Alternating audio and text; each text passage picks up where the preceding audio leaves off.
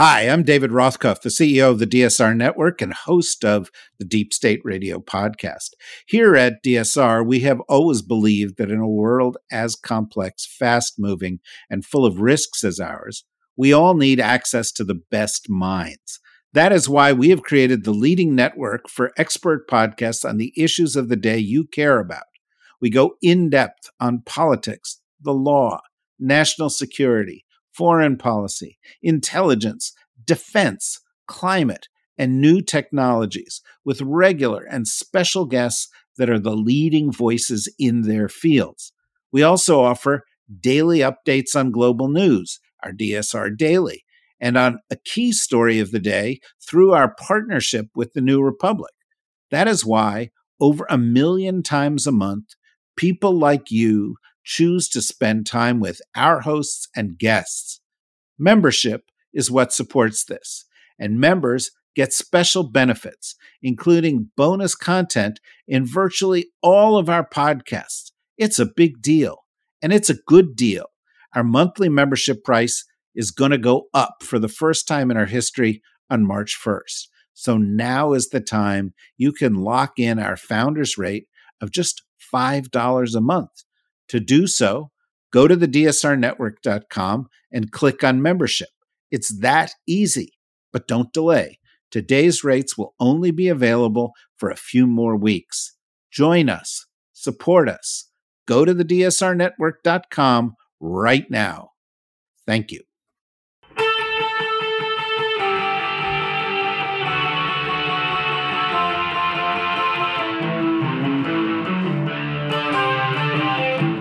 This is the Daily Blast from the New Republic, produced and presented by the DSR Network. I'm your host, Greg Sargent. Welcome, everybody. You may have heard that Marjorie Taylor Greene and other right wing personalities are fantasizing about civil war again. They're angry about a standoff in Texas between Republican Governor Greg Abbott and the feds over immigration enforcement. This civil war talk gets at something important.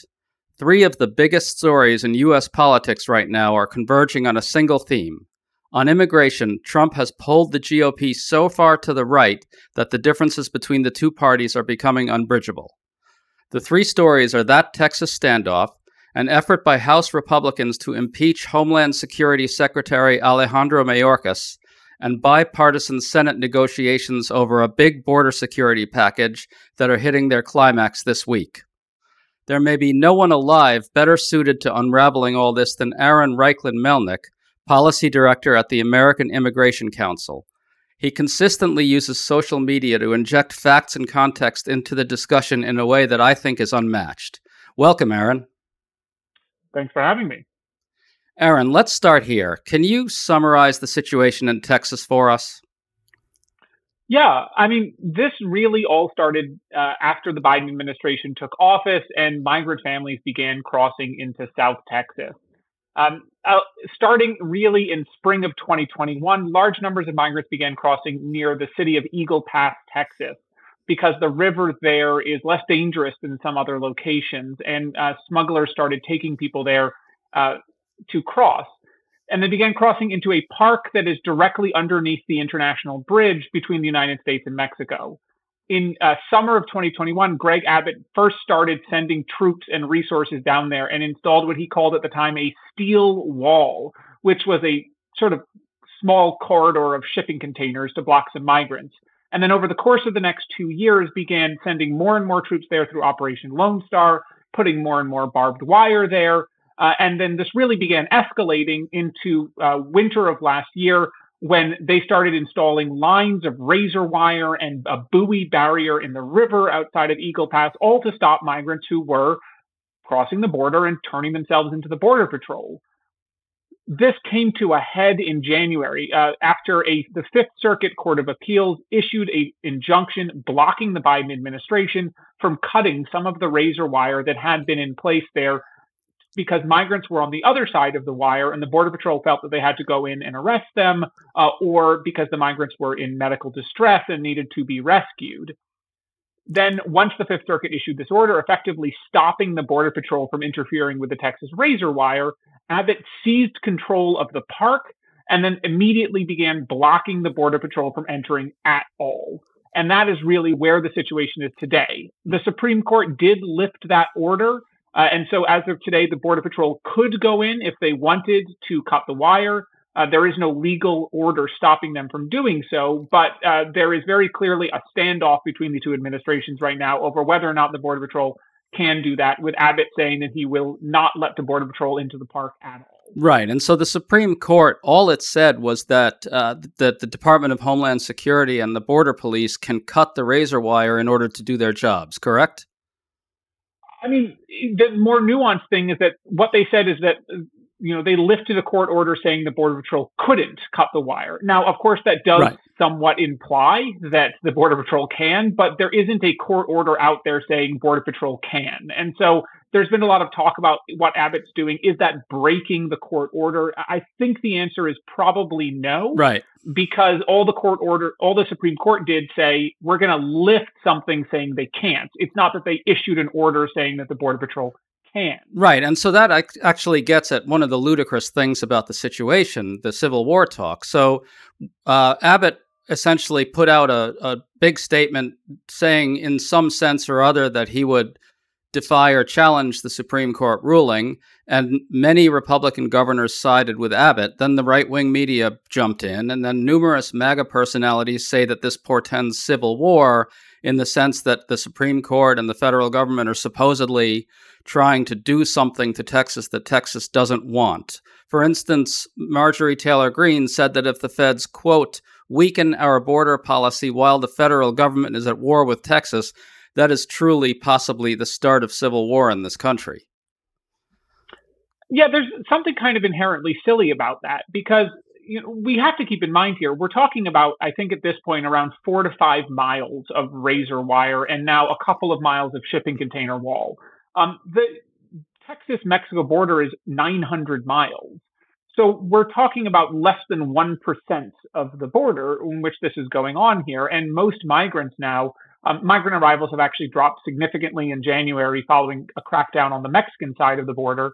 Um, but migrants are, they're still crossing the border. They're just tending to go up one or two miles off to the east or to the west and crossing there. And even the migrants who are crossing and are being arrested by Texas on misdemeanor trespassing charges, after they're prosecuted and finish serving any misdemeanor sentences, which right. is usually time served, they're still handed over to DHS.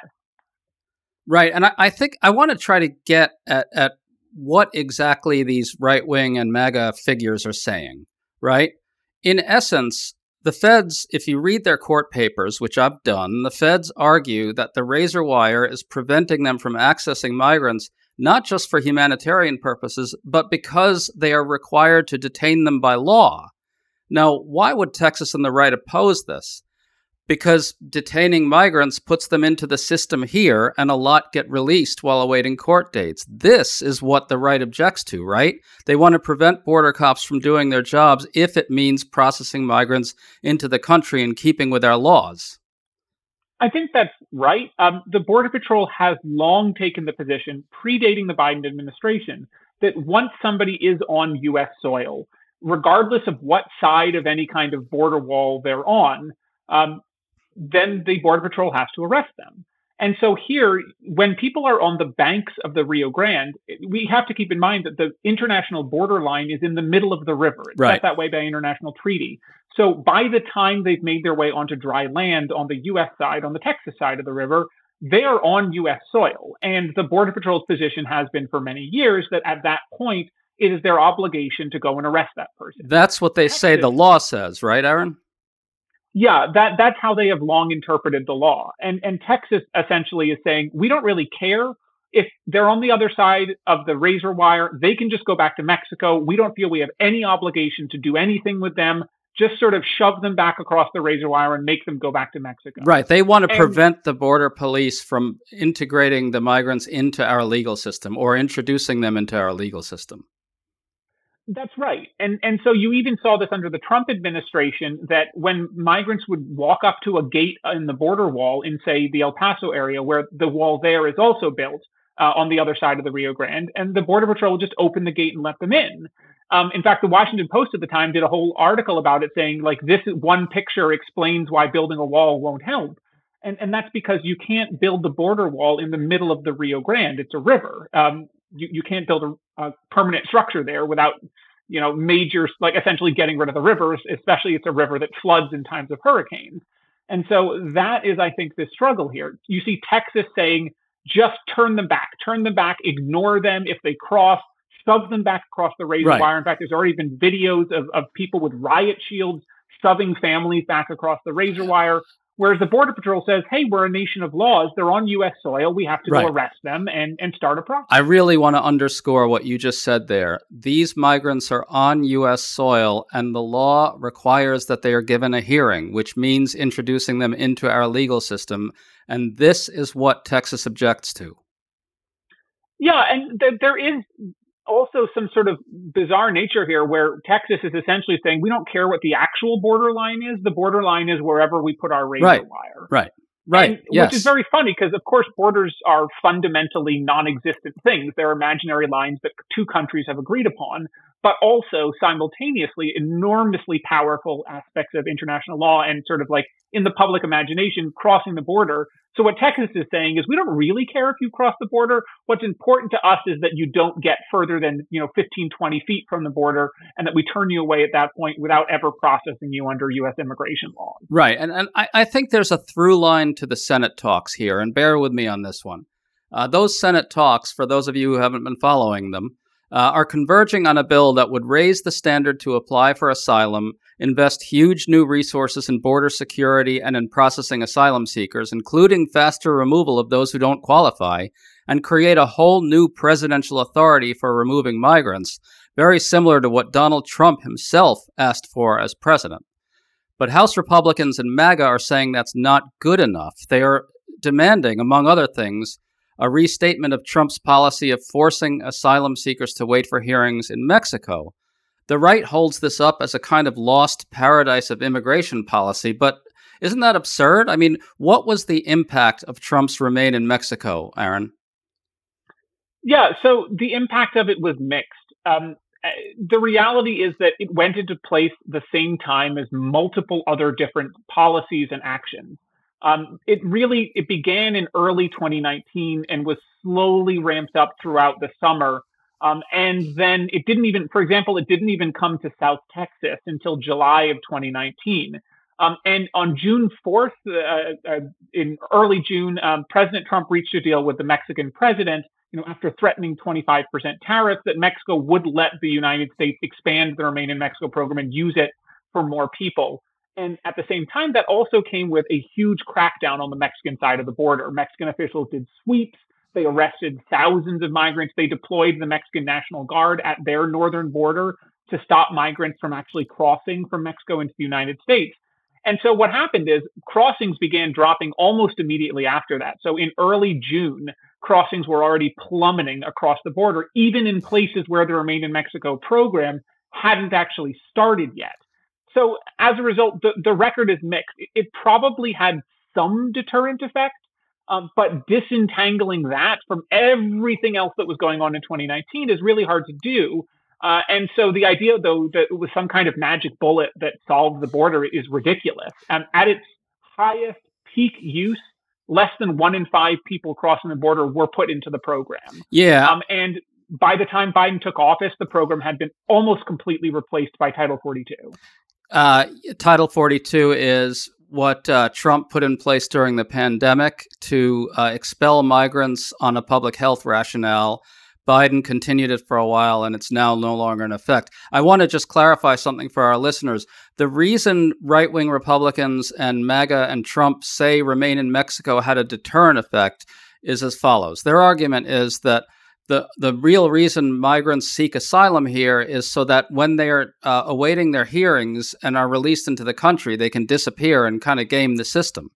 Now, it's obviously true that there are that there's a lot of abuse of the system out there, but the right wing argument doesn't really hold up because what they're saying is if you force migrants to wait in Mexico, they won't come at all because they won't have the opportunity to disappear into the interior. But as you just laid out, it doesn't actually necessarily have that much of a deterrent effect.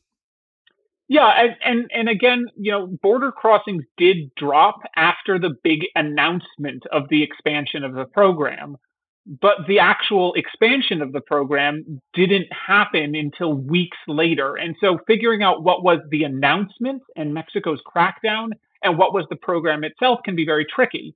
Um, and the other thing, you know, just really quickly, your your thing, just just a fact check for some readers the overwhelming majority of migrants do show up for their court hearings yes, because yes, they understand absolutely. that that is the path to legally remaining in the United States, potentially for years. And to be fair, even if they don't have an asylum claim, because obviously not every person has an asylum claim. But we know, um, we looked at the data. My organization did a big study of this along with two researchers in California. Um, and, and what they found is, and what we published is that uh, over the last 11 over 11 year period 83% of migrants appeared for every single court hearing. And when they had rep- were represented by a lawyer 96% appears right they want to come here legally right?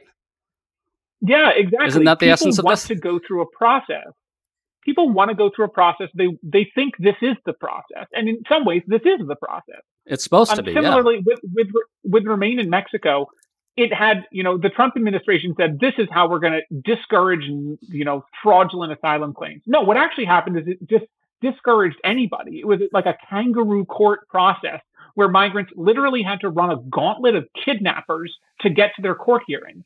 We have multiple documented cases of people who, after they left their court hearing, were kidnapped within five minutes of right. being returned to Mexico. I want to underscore what that means for, for listeners here. Even if you were to say that Remain in Mexico did have a deterrent effect, which again is not conclusive, um, it's still not a justifiable policy because it subjected many people to hideous humanitarian horrors, right? Yeah, and I think that's part of the reason why the Biden administration came out so much against it. Um, this is sort of a, a bit forgotten, but um, in 2020, when on the campaign trail, Jill Biden actually crossed over into Matamoros, uh, across from Brownsville, uh, Texas, it, and that is where there were at the time two to three thousand people in a squalid refugee camp of tents um, outdoors right alongside the banks of the river. And she went and visited that camp. And these were all people that were put in the Remain in Mexico program. And she was very clearly horrified by what it was. And then during the debate, that trip, that aspect of forcing people to wait in horrible conditions in Mexico was the only time President Biden brought up asylum during the debates with Trump. So it's clear that her visit made a big difference to him because she got to see the impact of this policy firsthand. And I think that is one of the reasons why the Biden administration has been so reticent to go back to this program, even if they did think it works, because they saw the awful, awful things that the people put into the program. And and let's just make make this really clear. Republicans think that's a success. But Aaron, I want to ask you another question. So, at, at a basically at, at the most fundamental level, the criticism of, of Biden from Republicans is that he's releasing too many migrants into the interior while they await hearings. They call that "quote unquote" catch and release. Can you tell us how many migrants the Trump administration released into the interior of the country while Trump was president? Yeah, about 1.1 million total. Um, about 500,000 of those were people released in the same circumstances the Biden administration is doing today, which is migrants who were never sent to a detention center at all and were simply released with notices to appear in court. And the other 600,000 were people who cycled through an ICE detention center potentially for a day, two days, maybe up to a couple of weeks, and then were eventually released from uh, ICE detention and allowed to attend hearings outside of the detention setting. Right. And this is based on government data, right?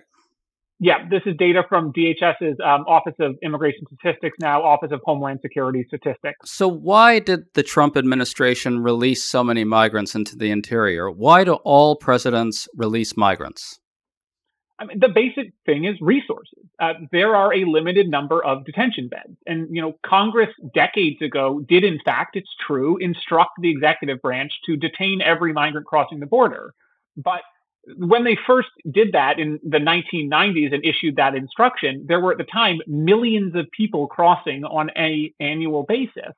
Um, and uh, in similarly similar numbers they are today, though most of them were not seeking asylum, and most uh, you know be, you wouldn't have to detain everyone. But regardless, it, it is long accepted that no Congress has never given presidential administrations, Republican or Democrat, enough funding to detain every single migrant crossing the border. It's just not possible.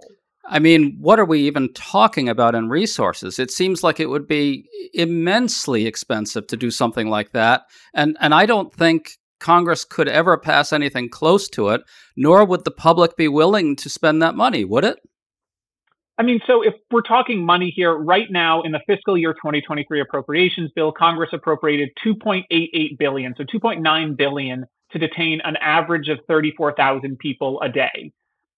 That and if if you're going to hold people for the entire length of their court process, the detained court process usually takes anywhere from one to two months to um, you know at the lowest level to upwards of five to six months or even longer. So if you want to hold hundreds of thousands of people who are crossing the border while they go through a process, you're going to need detention capacity for hundreds of thousands of people. And so you're looking at tens of billions of dollars to potentially set up and create a larger prison system than even maybe the Federal Bureau of Prisons. Yeah, I mean, clearly that's just not something the public would tolerate. And so uh, administration. And, and, and, sorry, just to, just to add, yeah. you're not also just talking about, you know, if you're talking Bureau of Prisons, you're talking most today, nearly all detention centers are uh, for a single adult. You know, the, the Biden administration ended family detention in 2021. A family detention, uh, when you're holding children, not only is there a settlement agreement that actually blocks detaining families for more than 20 days, so that in and of itself means you can't hold families, as Trump saw too, but also family detention is enormously expensive. It is about twice to you know three times more expensive than detaining single adults because it's children. You need to have services, you need to have pediatricians on hand, you know, all these other things like detaining thousands of children is so you're you're talking about an additional tens of mil, like billions of dollars just for that and the, all the risks that come along with holding tens of thousands of children in detention which would likely see of course some of them dying or awful things suicides you know the american public would would take a look at that and go is this who we are as a country not just the fiscal arguments Right. And so to get back to the Senate talks over the, the immigration bill compromise, Republicans are rejecting a deal that would beef up resources in a major way for border security and processing asylum seekers, including removing many from the country faster.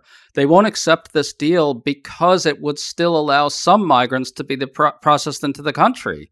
They won't accept a deal that does what some of what they want because it wouldn't force what all migrants to wait outside our borders, which which which is which is an absurd goal anyway.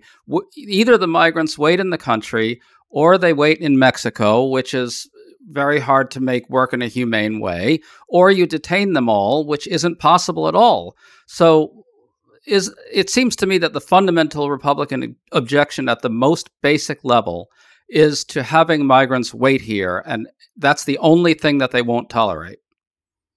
Yeah, you saw this with Speaker Johnson's statements earlier today that you, uh, or, or may have been yesterday that he, he doesn't want to build that allows even a single, you know, migrant into the country. And of course, I, I think it's very crucial to understand um, migrants aren't allowed into the country. And when they cross the border without permission, yes, they have violated the laws, but we have different other laws that then govern the deportation process. Because, of course, the punishment for crossing the border in violation of immigration law is usually deportation. And so, one of the things that is part of the deportation process is seeking asylum. And of course, not everybody is going to win asylum, but you still need to have a process to determine who can go through it. And unfortunately, we do seem to be reaching a point where there is, you know, one party is taking the position that we need to get rid of asylum entirely. Right. And just to be super clear about this, Congress has commanded the executive to give asylum seekers a hearing, right? Yes. Um, there are exceptions. So, for example, individuals who have aggravated felonies um, are not eligible for asylum. Um, there are certain people who are only eligible. You know, if you've previously been deported and then crossed the border, you're ineligible for asylum, but you're eligible for like more narrow, harder to win forms of protection. But at all times, to comply with the law, the U.S. government cannot simply deny people a right to seek protection, depending on what that kind of protection is. It, it is hard coded into the law right now. Right, and and so let's just talk about the the actual Republican position in these talks by all indications, what's being discussed really would make the system function better. Perfectly, not at all, but better, yes. But to Republicans, it's simply not a solution if the fix allows many migrants to continue settling here successfully. I take from that that the idea that Republicans care primarily about border security is a myth. Their holy grail is letting in as few migrants as possible. Is that unreasonable of me? Well, I would certainly quibble with saying it would make the system better. You know, again, it's important to understand all we have is leaks right now. We don't actually have the right. text of the bill, but um, we think that the compromise sort of goes too far in the harshness direction. This would be the harshest immigration law that Congress has passed in 27 years and, and would lead to essentially bringing the hammer down on a lot of people who are very vulnerable, who I, I think the bill wouldn't provide enough protections for. But again, this is all based on the but, but based on what we know now. But but certainly, you know, we are seeing one side, um, especially in the House, say anything that is not no people allowed to seek asylum um, is verboten. Right. I mean, to, to, to bear down on the point you made in terms of the system, whether the Senate deal would make the system function better, it's important to underscore that part of the Senate deal would be the Biden administration's request for more resources to beef up the asylum system to to essentially process people faster and, and, and more effectively. Yeah, and the resources could be enormously helpful. Right. So, for for example, um, the resources include the supplemental request, which we understand the money might be even higher now. Um, included a request for $771 million to hire uh, 1,600 new asylum officers, money for 375 new immigration judges. These are the people who can actually make the system function. Without them, you know, one of the reasons people even get released in the first place is because the U.S. government cannot give them the expedited asylum screenings necessary to issue a deportation order quickly. Because there's only two ways to issue deportation orders either in court in front of an immigration judge or through a process known as expedited removal, which has an asylum screening process built in. But if you can't do the asylum screening, then all you can do is send people to court where the backlogs are five or six years long. And so if you hire more asylum officers, then you actually can get that quick decision about whether or not someone even qualifies uh, at all out of the way early rather right. than sending them into the court backlog. And and it's po- important to be fair to Republicans here in a way. The Senate Republicans who are negotiating this deal agree with us on that point. They agree that we should be investing resources in making the system more efficient and effective. Uh, it's the House Republicans and, and the MAGA types who are opposing that for, as you say, because it still allows people, it still allows migrants into the country in some sense. And that's the thing they oppose. And this, I think, is the through line to Mayorkas, right? They're impeaching the DHS secretary for what they call catch and release, the release of migrants into the interior, and because he won't restore Trump's remain in Mexico policy. These are policy differences, not high crimes and misdemeanors. Yet here's to, this is the essence of it to me, Aaron. Republicans have elevated the act of releasing migrants into the interior, which the lo- the the kind of tissue of laws compels administrations to do, into a high crime against the country. Yeah, and there's a lot of you know I'm not a constitutional scholar, so I can't opine on you know the the constitutional basis for impeachment, but if you look at the sort of factual assertions in there, you do get a lot of arguments that there is some sort of something dastardly about releasing migrants and failing to comply with these detention mandates. The detention mandates, I will note that none other than Samuel Alito said in a court decision 18 months ago um, that no one suggests DHS do the impossible and detain everybody. So when you have even Justice Alito saying, obviously DHS can't detain everybody, then you look at this impeachment and says, we're going to impeach him for not detaining everybody. It raises a lot of questions. Um, and, and that's not even, you know, taking into account the fact that some of the things that they accuse him of doing in the impeachment are literally not things he did. Um, at one point, they uh, say that one of the things that he did to undermine border security was terminate certain agreements with Central American countries signed under the uh, Trump administration. He didn't do that. Secretary Blinken did. Yes. Uh, Secretary of yes. Blinken did. But Aaron, so, so that's yeah. Aaron Mayorkas makes a better villain for them. You understand this? Who cares who did it? Yeah, and I, I, this is the the trouble here is this is an enormously complicated issue. Like the the the reality is, is that immigration law you have to study immigration law to really get a handle on why some things happen And even people who study it for a long time sometimes have to throw up their hands and say, this is a system that makes no sense whatsoever. But there used to be a consensus in Washington that the system was complex. And unfortunately, you're seeing in the last couple of years a real shift towards actually the simple the, the, situation is super easy. You can just solve this overnight. Any president can do it with enough willpower. And, and that's just not true. Well, and also there's a fundamental disagreement about what constitutes solving the situation. That to me is really what's going on here. The con- it's it's it's important what you said about the con- what the consensus used to be. I, I think obviously there's always been a wing of the Republican Party that's nativist, right?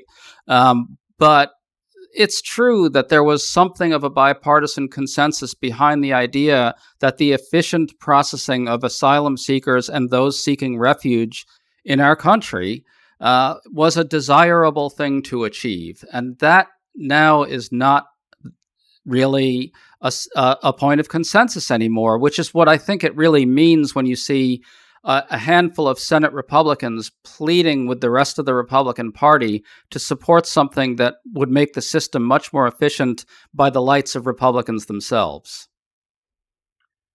Yeah, I, and I sometimes go back to the Trump administration as well, or even the Obama administration. You see President Obama in 2014, when migrant families first started arriving at our border in large numbers, saying repeatedly, he went to Congress over and over and said, I want to change the immigration laws. And then when you get to the Trump administration, you can go back. He said over and over and over, he used to say it was one of his lines that we have the dumbest immigration laws in the in the world.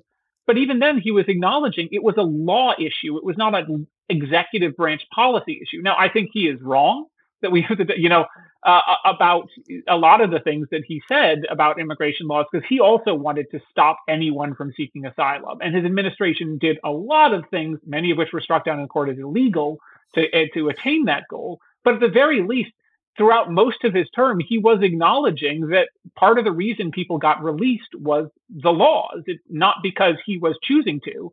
And I have never once seen somebody say, did Donald Trump have a catch and release policy on purpose? Did President Trump deliberately release migrants? Or, you know, the kind of things that they say to President Biden. Because at the time, everyone agreed, even when a president doesn't want to do this, it still happens because there are just core legal and resource issues involved. Right. I mean, we're talking about a level of bad faith that's impossible to argue with. I, I want to bear down on one other aspect of this. To me, what's alarming about the elevation of the release of migrants into a, an impeachable high crime is that it dovetails with the GOP embrace of great replacement theory. Trump has been explicitly saying that migrants, quote, poison the blood of our country. The great crisis to them, the great crime, is the browning of America. Trump says this explicitly. I mean, the irony, of course, with Great Replacement is that um, one of the largest uh, demographic groups that have been coming across the border in the last three years have been Venezuelan, Cuban, and Nicaraguan migrants um, who come from specifically uh, left wing countries uh, where uh, most of the people who are showing up are people who have left those countries because they didn't like how the government was going. So, um, and, in the United States, those groups traditionally vote Republican. So uh, the idea that every migrant who crosses the border, whether from Honduras or El Salvador or Venezuela or Cuba or Nicaragua or Senegal or China, is all going to be like a, a stooge for the Biden administration is just ridiculous. Um, many of them, if if they ever manage to get citizenship, would be GOP voters. You know that that actually gets at something else that that I I often kind of chuckle over, which is one of the the hallmarks of right wing populists, um, one of the one of the things that right wing populists and MAGA populists say constantly is that their pro worker agenda is appealing to non white working class people and uh, putting Democrats in a real in a real bind. But then when we talk about whether um, to admit migrants and asylum seekers to the country, they immediately spin around and say, "Oh, you're just trying to create Democratic voters." Well by your ideology, these people are supposed to be voting Republican, right? Yeah, I mean, it, it, it's a it's a very weird situation because, of course, the migrant to many people is not a person; they are an object of fear, um, and you see this with you know histrionics about Chinese migrants coming to the border and people claiming it's like the People's Liberation Army here to set up fentanyl labs. Clay Higgins, um, Rep- Representative Higgins said in a hearing last year that Chinese spies were coming in via the border to set up fentanyl labs to kill Americans. And you, you look at that and you say, no, actually, right now, China has youth unemployment at 20%. The economy is slowing down dramatically. They've hit a population cliff. And a lot of people in that country are saying, I want to get out of Dodge and go to the richest, freest country in the world, United States. And we should be seeing that as a victory instead of panicking because a few thousand people like have people have for century, for a century thought, wow, the United States is great. You know, if you look back at Ronald Reagan, that's exactly what Reagan was talking about when he said, you know, we're a beacon light of freedom. And of course, obviously, the Reagan administration's record on immigration is mixed. But you know, that is a good. I think it was a good point, nonetheless. I, I, yes, yes, and there will be people who object along the lines of a lot of punditry you read, which says, "Oh well, there are plenty of Democrats who are too far to the left on this issue. They they they oppose any kind of compromise that would that would try to, in some sense, restrict asylum seeking and so forth." And and I want to I want to grant that.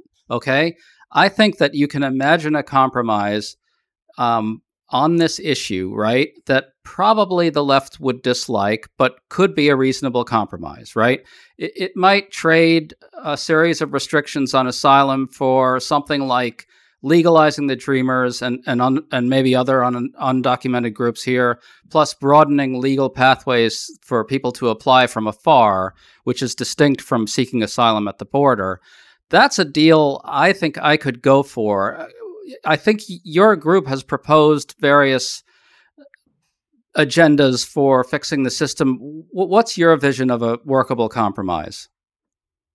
Yeah, we agree that there is going to have to eventually be some form of compromise. And that's, you know, that's why when we look at the Senate negotiations, we are in some ways happy that people are talking because the parties are going to have to come to some form of agreement. And while this exact deal seems to us, again, with the caveat that we haven't seen text yet, a little bit too much like a mishmash of various different policies thrown together with no coherent organizing principle.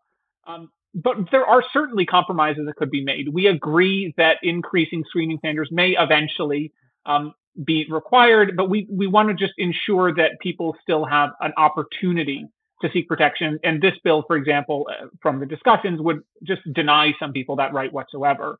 But um, one thing that you mentioned, the like alternate legal pathways, is a hugely important thing to emphasize here.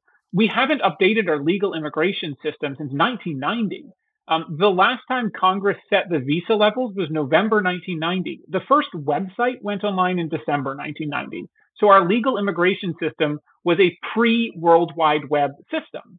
And so it's not a surprise that in the 21st century, 33 years later, it's not working. Um, we've got backlogs on backlogs on backlogs, and a lot of people have some, somewhat correctly perceived that the literally only way they will ever get a chance to come to the United States is to cross the border. Um, and that's not a hallmark of a well designed system.